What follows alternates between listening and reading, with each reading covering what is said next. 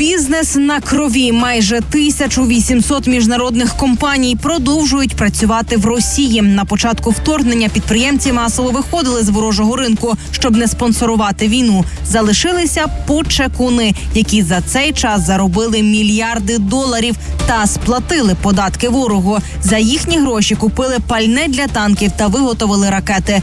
Бойкотуйте зрадників, що не варто купувати, та як перевірити товар, знають наші журналісти.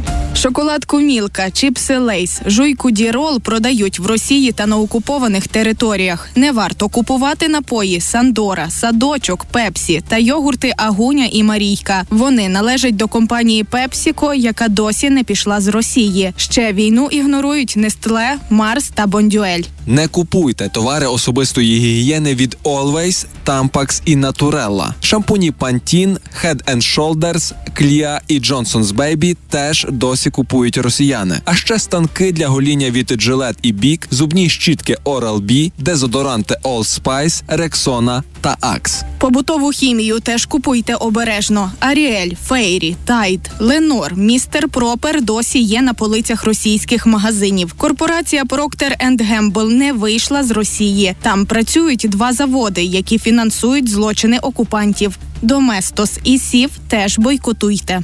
Альтернативу цигаркам Айкос не варто купувати, бо компанія Філіп Моріс продовжує працювати в Росії. Тютюновий гігант Japan Tobacco International в цьому ж списку. Ці два бізнеси виготовляють практично всі популярні марки сигарет: це Marlboro, Парламент, Бонд, Вінстон, ЛМ та інші. Мережі Ашан і Метро офіційно визнали міжнародними спонсорами війни. В цьому ж списку магазин товарів для будівництва Леруа Мерлен. А ще порадимо не замовляти з Китаю. Аліекспрес та Джум працюють з Росією. Анастасія Хвалько, Назар Гнатів для радіо Львівська хвиля. І це лише мала частина компаній зрадників. Перевіряйте товари в телеграм-боті бойкот.раша. Напишіть назву продукту і вам підкажуть, чи варто його купувати. Не допомагайте зрадникам наживатися на війні.